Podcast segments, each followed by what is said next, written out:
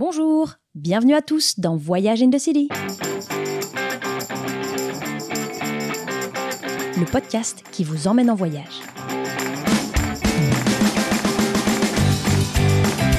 Je suis Marion, sa fondatrice, et vous pouvez me retrouver sur les réseaux sociaux sous le nom de compte MC4U.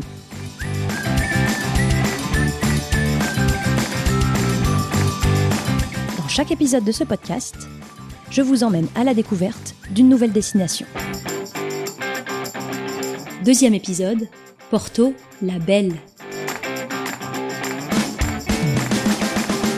Bonjour à tous Aujourd'hui, je vous emmène à la découverte de la charmante ville de Porto.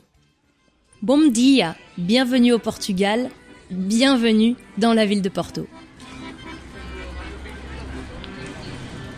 Si je vous dis Porto, à quoi cela vous fait-il penser? Quelles images de la ville avez-vous en tête? Quelles odeurs? Quelles spécialités gastronomiques Quels sons? Quelle musique? Porto se situe, comme vous le savez, au Portugal. Elle fait partie des grandes villes de ce joli pays.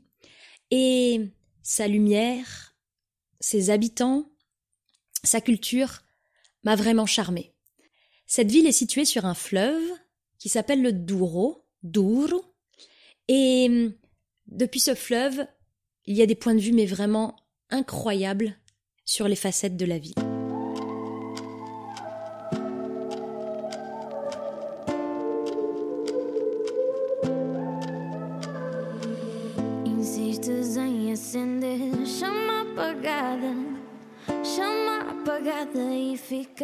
Si l'on pense aux Portugais célèbres, on peut bien sûr faire référence aux grands navigateurs et aux grands explorateurs, comme Vasco de Gama ou encore Magellan, qui est né à Porto.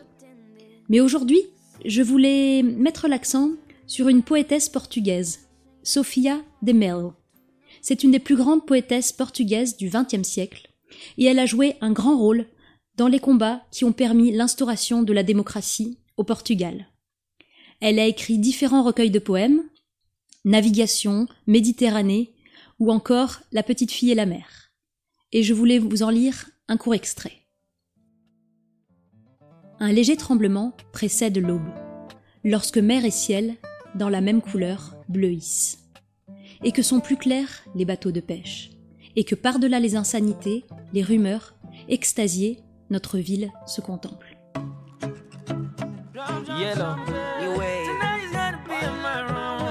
2020. No for Uh oh, eh eh, oh oh, oh oh, eh eh, eh eh, eh.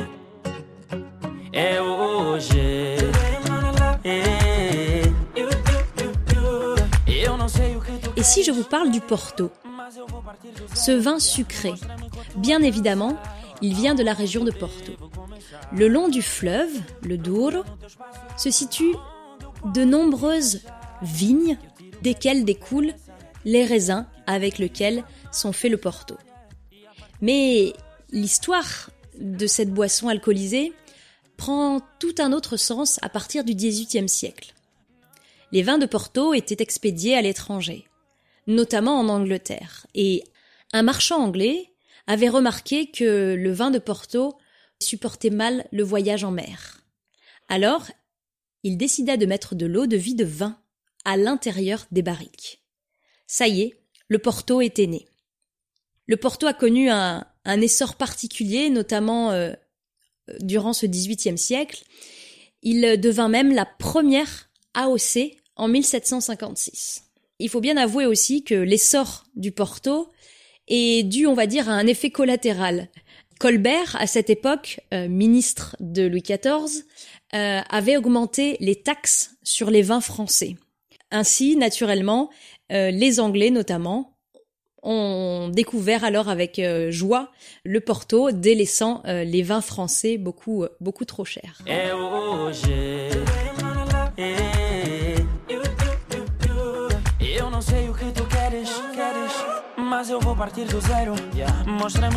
À Porto, vous pouvez donc visiter les caves où sont faits le Porto. Plus précisément, ces caves en fait se trouvent en face de la ville de Porto, de l'autre côté du Douro, dans une ville qui s'appelle Villa Nova de Gaia. À Gaia, il y a d'immenses entrepôts aux toits rouges où chacun euh, dépend d'une grande maison de Porto.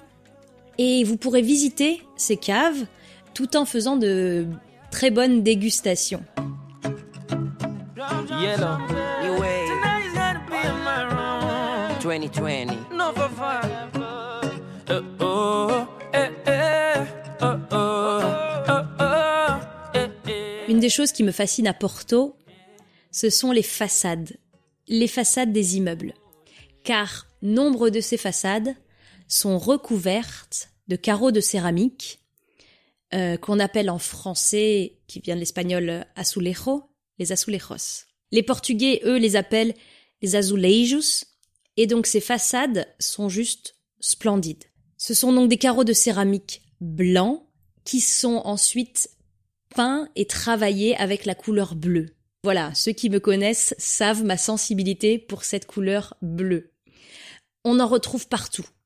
Sur des façades d'églises, bien évidemment, mais aussi sur les façades des immeubles, tout simplement. Certains représentent euh, des graphismes euh, et des motifs, d'autres représentent de véritables tableaux de la vie portugaise, de l'histoire du Portugal. Je vais vous parler simplement de deux bâtiments euh, qui m'ont touché, notamment pour ces azulejos. C'est euh, l'église, la chapelle des Almas, Capella de Alma de Santa Catarina. Cette église, voilà, est assez euh, symbolique à, à Porto. Sur son fronton, en fait, et sur ses côtés, il faut vous imaginer vraiment qu'elle est entièrement recouverte de ces azulejos. L'histoire racontée au travers de ces motifs sont la vie en fait de Saint François d'Assise et de Sainte Catherine. Cette église est située au sein d'une rue très passante, très commerçante, qui est la Rua Santa Catarina. Pour moi, elle représente vraiment un lieu, un lieu fort de la vie, euh, de la vie de Porto.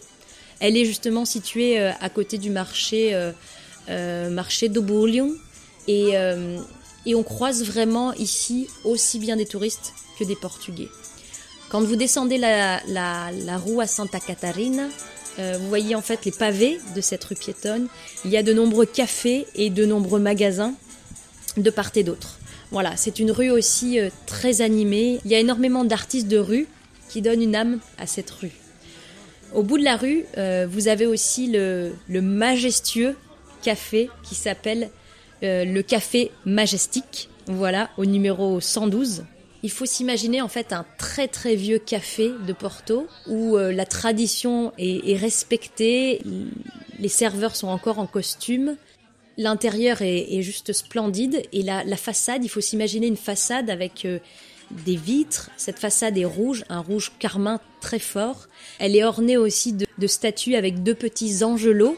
Et voilà, c'est une des attractions de la ville où, euh, bien sûr euh, il convient d'aller boire un café. Mais en tout cas, juste admirer la façade, c'est c'est déjà un régal. À Porto, ce que j'aime bien, et c'est un ami portugais en fait qui m'a fait découvrir ça notamment, c'est tout simplement aller prendre son petit déjeuner dans les cafés, dans les euh, c'est les, pâtisseries à, Porto. On y retrouve en fait l'âme du Portugal et on peut échanger avec les, les Portugais le matin directement. Ce que j'aime beaucoup faire, et je vous l'ai déjà dit, c'est me lever tôt pour pouvoir euh, découvrir la ville avec ses habitants et non pas avec les touristes. Et dans un café à Porto, qu'est-ce que je peux vous recommander de commander? C'est ce que lui, du coup, m'a m'a fait connaître. Et donc, euh, n'hésitez pas à commander uma torrada, une tartine euh, donc euh, de, de, de pain un peu brioché, euh, beurré et grillé, un café, bien évidemment. Et euh, le Portugal est connu aussi pour ses nombreuses pâtisseries. Je ne citerai que la célèbre pâtisserie euh, Pastéis de Nata, euh, qui est connue bien évidemment à Lisbonne, mais où vous en trouvez aussi d'excellentes euh, au sein de la ville de Porto. Dans ces pâtisseries, tout est incroyable et tout donne très très envie. Euh, il y a énormément de variétés, beaucoup de beurre sûrement, mais c'est sûrement aussi pour ça qu'elles sont très très bonnes.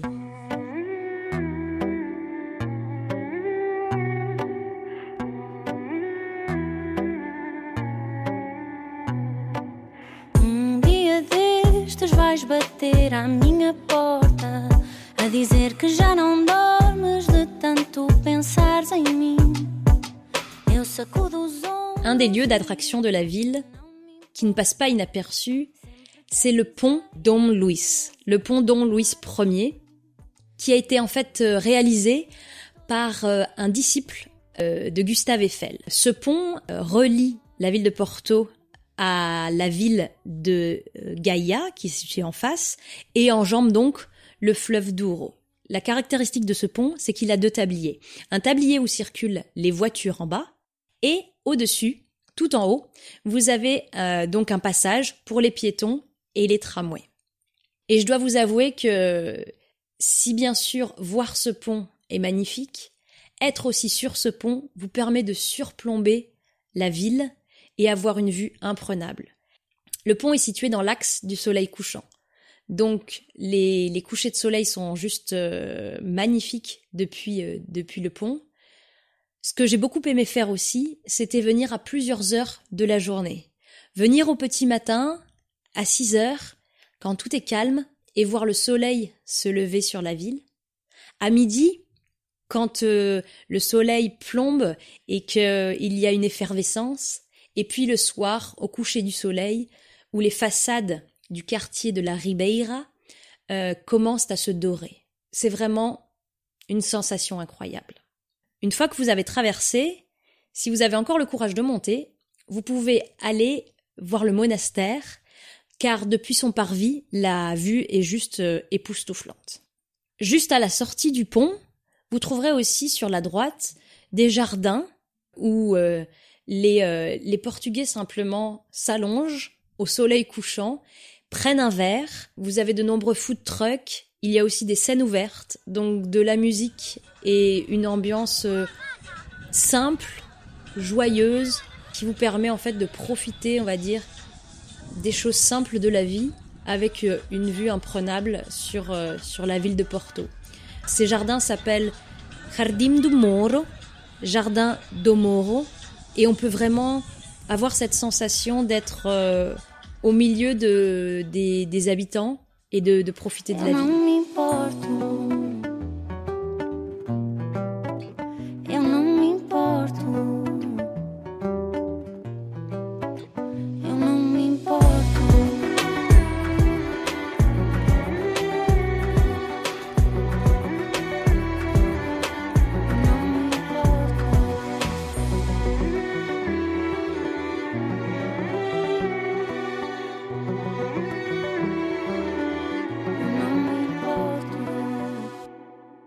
Villanova de Gaia est connue également pour son street art.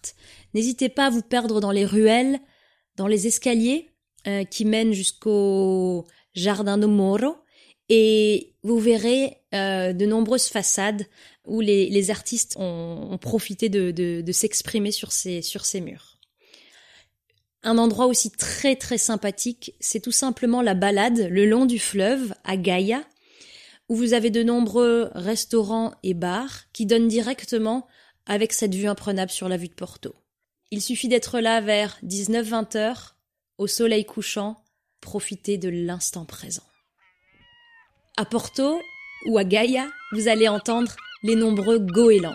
En effet, les mouettes nous rappellent que Porto se situe quasiment à l'embouchure du Douro, directement sur l'océan Atlantique. Et donc, il n'est pas rare d'entendre les goélands crier et s'égosiller au sein de la ville. Sur le Douro, vous verrez un nombre incroyable de bateaux passer.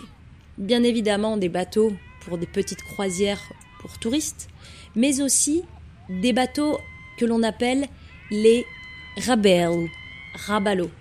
Ces bateaux, au fond plat, sont en fait les bateaux qui allaient chercher les barriques de vin et les emmener pour euh, l'expédition depuis les, caves de Gaïa. Aujourd'hui, ces rabellos sont vraiment euh, faits pour les touristes et permettent de, profiter d'une balade fluviale. Mais en tout cas, ils rappellent la, la façon dont étaient expédiées les barriques de vin. Ce qui est génial à Porto, c'est vraiment la façon dont la ville est implantée au bord du fleuve. On trouve en fait de nombreuses collines et donc des rues qui montent et qui descendent avec des points de vue imprenables à chaque à chaque détour de d'immeubles, je dirais, à chaque dans chaque quartier, il y a un nouvel angle de vue sur la ville. On retrouve donc les symboles de l'eau qui, qui, sont très forts au sein de la ville avec ce fleuve qui, qui la traverse, euh, mais aussi une végétation comme des palmiers qui sont euh, vraiment euh, aux quatre coins de, de la ville. Et, et ces rues qui montent et qui descendent la, donnent un charme fou vraiment à la, à la cité. Porto, pour moi, ce sont ces façades que l'on voit le long du fleuve, ces façades colorées, jaune, rouge, rosé, blanche, qui prennent en fait différentes couleurs tout au long de la journée et qui à l'heure dorée se parent de couleurs d'or magnifiques et dont les reflets en fait sur le fleuve sont un véritable tableau, il n'y a pas d'autre mot, c'est vraiment un tableau juste euh, que vous pouvez contempler.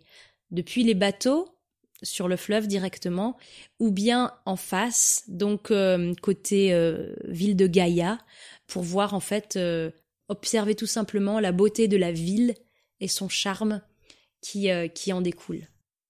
N'hésitez pas à vous perdre dans le vieux quartier de la Ribeira. Ces façades, ces bâtiments sont, sont juste sublimes. Vous trouvez de nombreux escaliers euh, qui vous permettent de naviguer d'un quartier à l'autre. Et c'est là que vous verrez les gens à leur balcon, le linge qui pend tout simplement des fenêtres, des rues qui sont décorées par la végétation et euh, une ambiance euh, assez spéciale. J'ai eu l'occasion d'aller plusieurs fois à Porto. Au début des années 2010, il y avait encore de nombreuses façades délabrées, des quartiers plutôt pauvre et abandonné. Et pour tout vous dire, quand j'y suis retournée en 2019, tout avait radicalement changé. La ville s'est transformée, embellie et a connu de nombreuses rénovations. D'une part, elle a fait de nombreux efforts en termes d'attractions touristiques et est devenue destination numéro un en Europe en 2017. Ensuite, l'euro de football a permis en 2016 lorsqu'il s'est tenu au Portugal, de développer différents quartiers, différents arrondissements de la ville de façon positive. Le tramway, par exemple, qui n'allait que euh, dans certains quartiers du centre-ville, aujourd'hui s'est excentré et arrive directement à l'aéroport, par exemple. La ville a radicalement changé, ses façades ont été rénovées et aujourd'hui euh, elle attire de plus en plus et à juste titre. Le marché le plus connu de la ville s'appelle le marché de Bouillon. Ce marché est vraiment un endroit authentique. Alors, pour tout vous dire, je l'ai visité euh, il y a plus d'une dizaine d'années. Il y avait euh, des petites échoppes de marchands, de producteurs de légumes, de fruits, etc., d'artisanat aussi portugais, vraiment dans une simplicité et une authenticité. On retrouve des effluves, des odeurs très simples, et dans, un esprit très joyeux. Il est situé sur deux étages et euh, vous pouvez tout simplement vous balader à l'intérieur de ce marché. Depuis, le marché a été rénové. La rénovation, bien sûr, a apporté son lot de modernité. Je ne l'ai pas encore visité, donc je ne peux pas vous en parler. Mais j'imagine qu'il a gagné en peut-être en propreté à Porto comme euh, de partout au Portugal. Vous ne pourrez pas échapper à la morue. Dit comme ça, ça fait pas forcément rêver. Mais une fois que vous aurez découvert la façon dont les Portugais savent cuisiner ce poisson, vous m'en direz des nouvelles.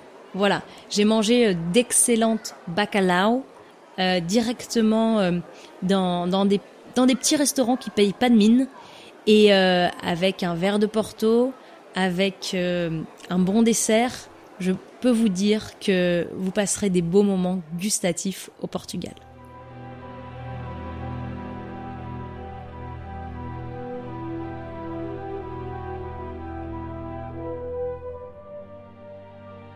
Si je vous dis qu'une des plus vieilles librairies au monde se trouve à Porto, euh, cela ne vous explique pas pourquoi les touristes font plus de deux heures de queue pour y entrer. Si je vous explique qu'elle a des boiseries magnifiques, un art euh, gothique sur sa façade, que cette librairie aussi à l'intérieur contient un extraordinaire escalier avec une double circonvolution. Cela vous donne déjà quelques éléments pour comprendre pourquoi elle attire tant de monde. Mais ces dernières années, pourquoi est-ce qu'il est si compliqué d'entrer dans cette librairie? Tout simplement parce que l'auteur de romans, J.K. Rowling, la célèbre euh, écrivain qui a, publié les aventures euh, d'Harry Potter, a vécu à Porto et on dit qu'elle s'est inspirée de cette librairie qui s'appelle la librairie Leilu et Irmão, euh, la librairie Lelo et Irmão. Elle s'est inspirée de l'atmosphère, de la décoration de cette librairie dans ses romans. En revanche, sachez que si comme moi deux heures de queue pour pouvoir simplement euh, découvrir la librairie vous rebute, un petit peu plus haut, là où justement on achète les tickets pour entrer dans cette fameuse librairie, il y a un petit coin euh, qui a été euh, décoré comme dans les romans d'Harry Potter, où vous retrouvez en fait l'Awkward Express et le fameux quai 9 3 quarts. Donc pour les fans, les fans d'Harry Potter, il existe aussi d'autres solutions pour, pour aller sur les traces d'auteurs de, des romans.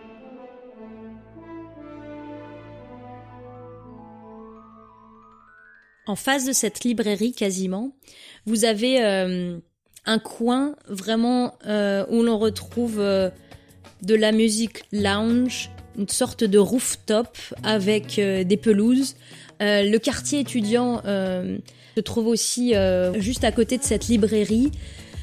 Une des rues assez, assez typiques est la rue Galeria de Paris, vous allez retrouver euh, des bars très sympas. On se retrouve là dans un quartier où les étudiants font la fête euh, le week-end. Un quartier que j'ai beaucoup aussi apprécié est le quartier situé à côté de l'église de Carme, Igreja do Carmo. L'église d'une part est assez euh, assez magnifique avec de nouveau des façades d'azulejos et en fait on retrouve une place très charmante avec des palmiers avec euh, l'université de, Porto qui se situe ici, donc euh, un quartier très vivant avec de nombreux étudiants. Et euh, lorsqu'on continue un petit peu plus loin, on arrive sur le quartier qui s'appelle Seydou Feita, un quartier un peu, je dirais, hipster, avec des, petites boutiques de, de, créatifs. Vous pouvez aussi retrouver de nombreuses œuvres de street art. Et un charme vraiment particulier. Les, les façades se répondent d'azulejos en azulejos. Et euh, au détour d'une rue, vous pouvez aussi croiser tout simplement un symbole, le symbole du chemin de Saint-Jacques de Compostelle. Comme vous le savez, euh, tous les chemins mènent à Saint-Jacques. Il existe différents chemins de Compostelle.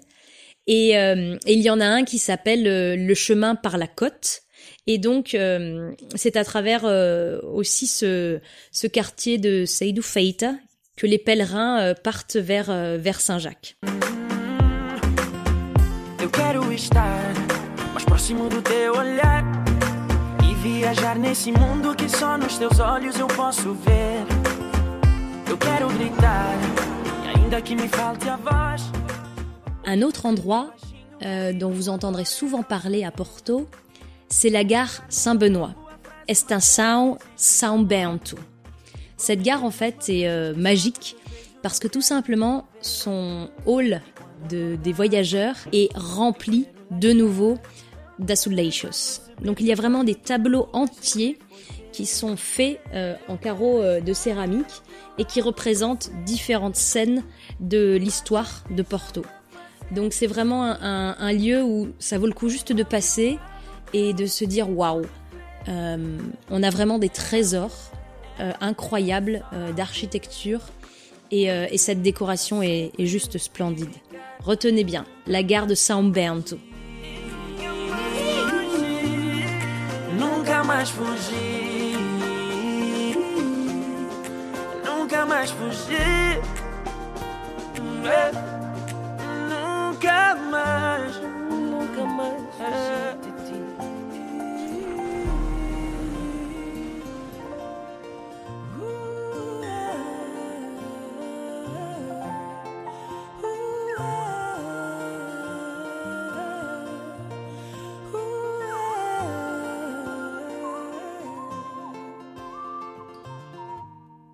Un lieu que j'ai vraiment beaucoup aimé et j'y suis retournée à chaque fois.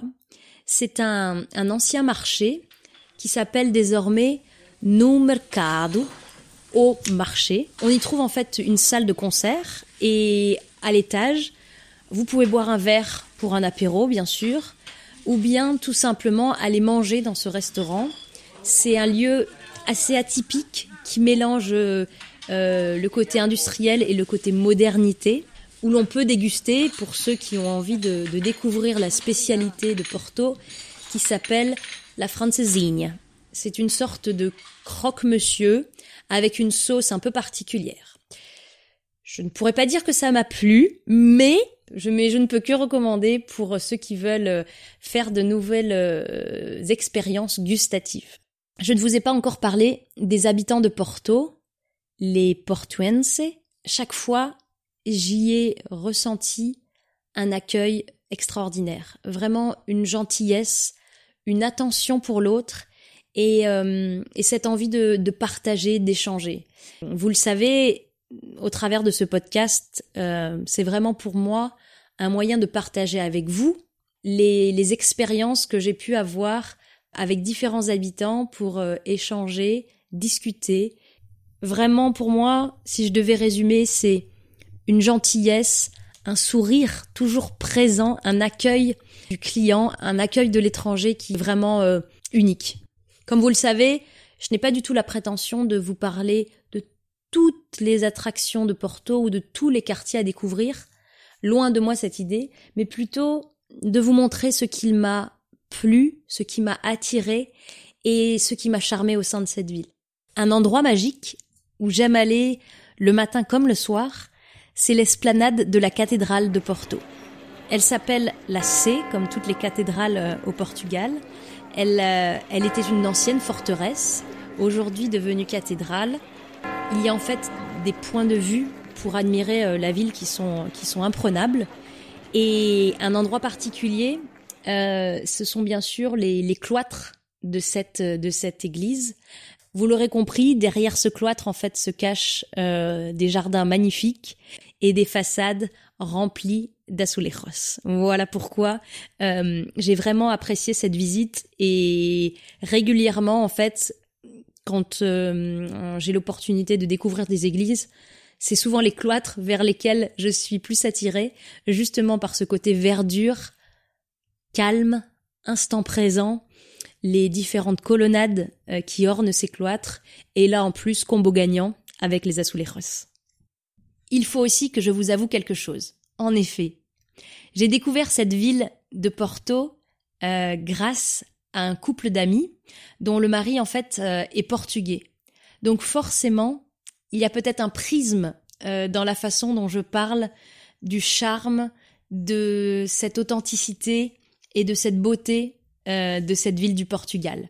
Cette visite me rappelle les bons moments que nous avons passés avec nos amis et la façon dont nous avons pu découvrir cette ville de façon authentique avec euh, avec des locaux et euh, au travers de différentes euh, conversations, de différents échanges avec la population des habitants.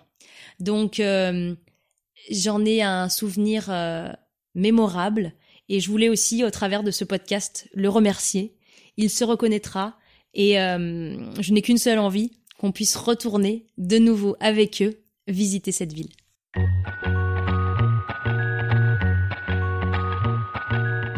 Dans chaque épisode de ce podcast, je veux vous présenter une initiative écolo qui s'est développée dans cette ville.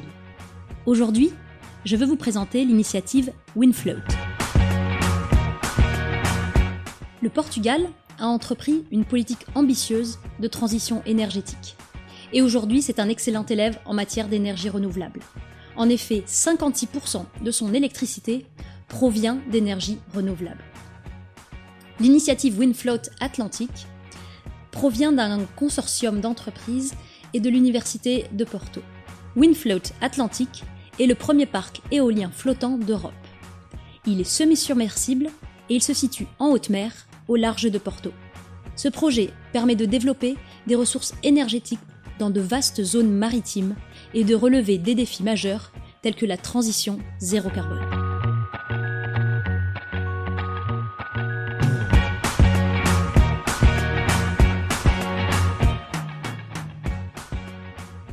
Je vous emmène dans un prochain épisode de ce podcast Voyage in the City à la découverte d'une nouvelle destination